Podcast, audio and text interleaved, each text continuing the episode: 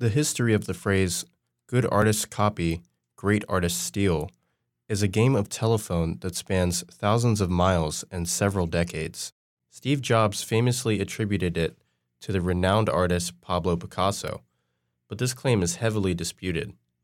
Others insist that composer Igor Stravinsky coined the phrase, and others still attest that both Stravinsky and Picasso were echoing a remark from poet T.S. Eliot immature poets imitate, mature poets steal. Perhaps this muddled history only legitimizes the meaning of the proverb.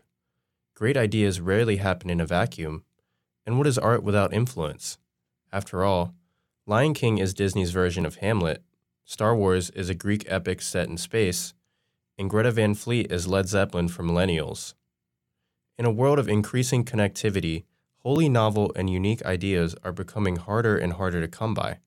Today, we'll be exploring what it means to have ownership of an idea in both a legal sense and an ethical sense, and how those two perspectives are often in opposition to each other. For WKNC 88.1, my name is Kyle Vosberg, and you are listening to episode two of Undertones.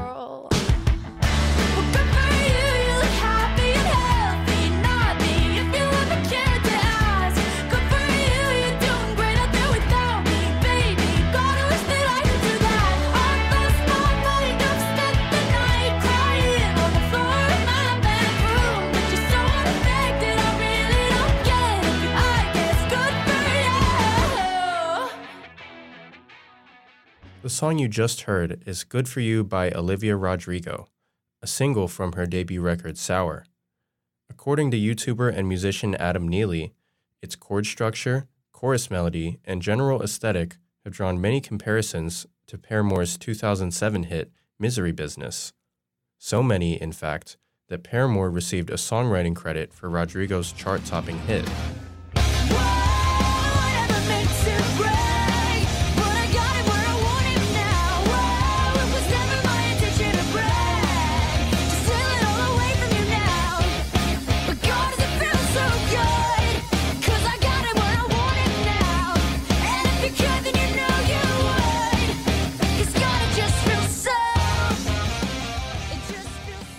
Played consecutively, you can see how Good For You might cause a bit of musical deja vu. But the reason that Good For You sounds like Paramore is not specific to Misery Business. To understand why, we need to talk about functional harmony.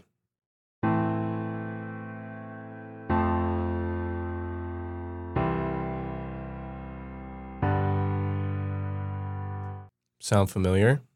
That's because the function of these chords and the relationship between them regardless of key, creates a balance between tension and resolution that is satisfying for those of us whose ears have been culturally conditioned by the Western tonal system. Here are two pop songs that utilize that progression, transposed to the same key and tempo.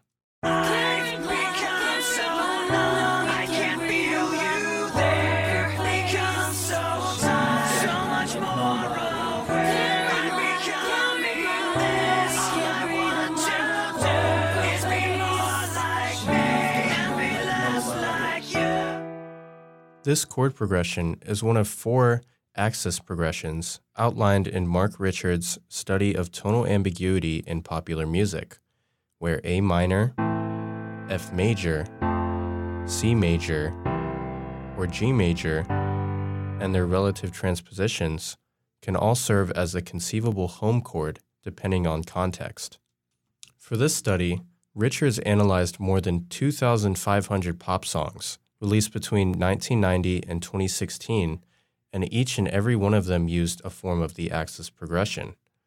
In the case of Linkin Park's Numb and Lady Gaga's Poker Face, the chords are E minor, C major, G major, and D major, which outline a transposed version of one of these axis progressions. You can also take these chords and play them in a different order from which the other three axis progressions are derived. Here are the same chords played in a different order to accompany two more familiar tunes.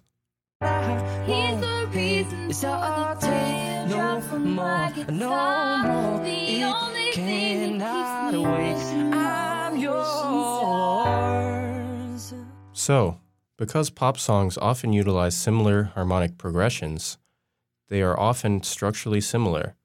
When we consider just how harmonically similar much of pop music is, we might conclude that chords inhabit a fair use territory, a place where everyone is free to use them to create their music. But in the place where creativity and commodity intersect, the answer is not so clear. So honey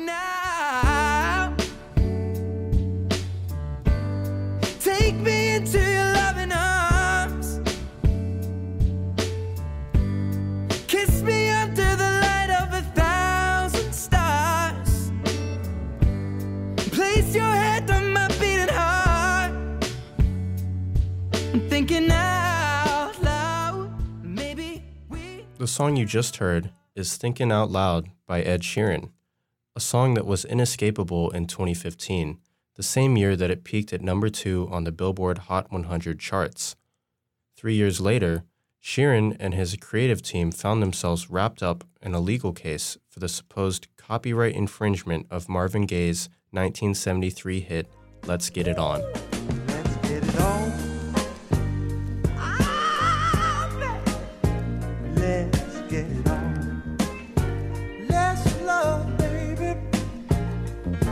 Get it on. Sugar. Let's get it on. Like Good For You and Misery Business, there are a few striking similarities between the works of Sheeran and Gaye. Unlike Olivia Rodrigo, however, Ed Sheeran finds himself in the midst of an ongoing copyright lawsuit with $100 million at stake. Now we see why private parties might have a vested interest in the ownership of compositional elements of music.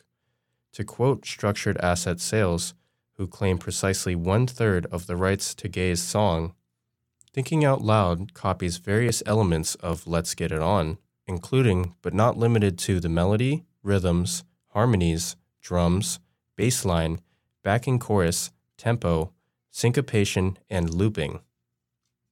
Here, structured asset sales is claiming ownership of not just a chord progression, but the feeling evoked by various songwriting techniques, one that Thinking Out Loud and Let's Get It On share, and suing for damages to the tune of approximately half of Ed Sheeran's net worth.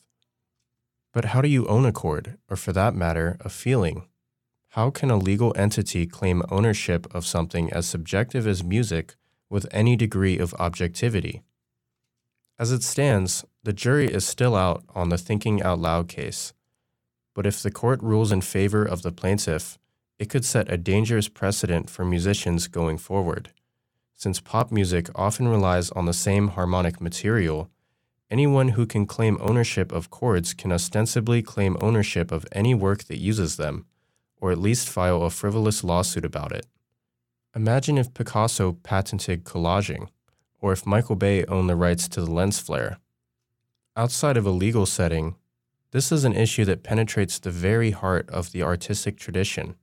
Clearly, Olivia Rodrigo was inspired by Paramore, and Ed Sheeran was inspired by Marvin Gaye. But to claim their work is wholly derivative would not only dismiss their unique artistic voices, but would also discredit the very phenomenon of art inspiring other art, something that is essential to creative expression. After all, there is a reason that the phrase good artists copy, great artists steal has endured for so long. It was stolen so many times that we don't even know who came up with it. Thank you for listening to episode 2 of Undertones,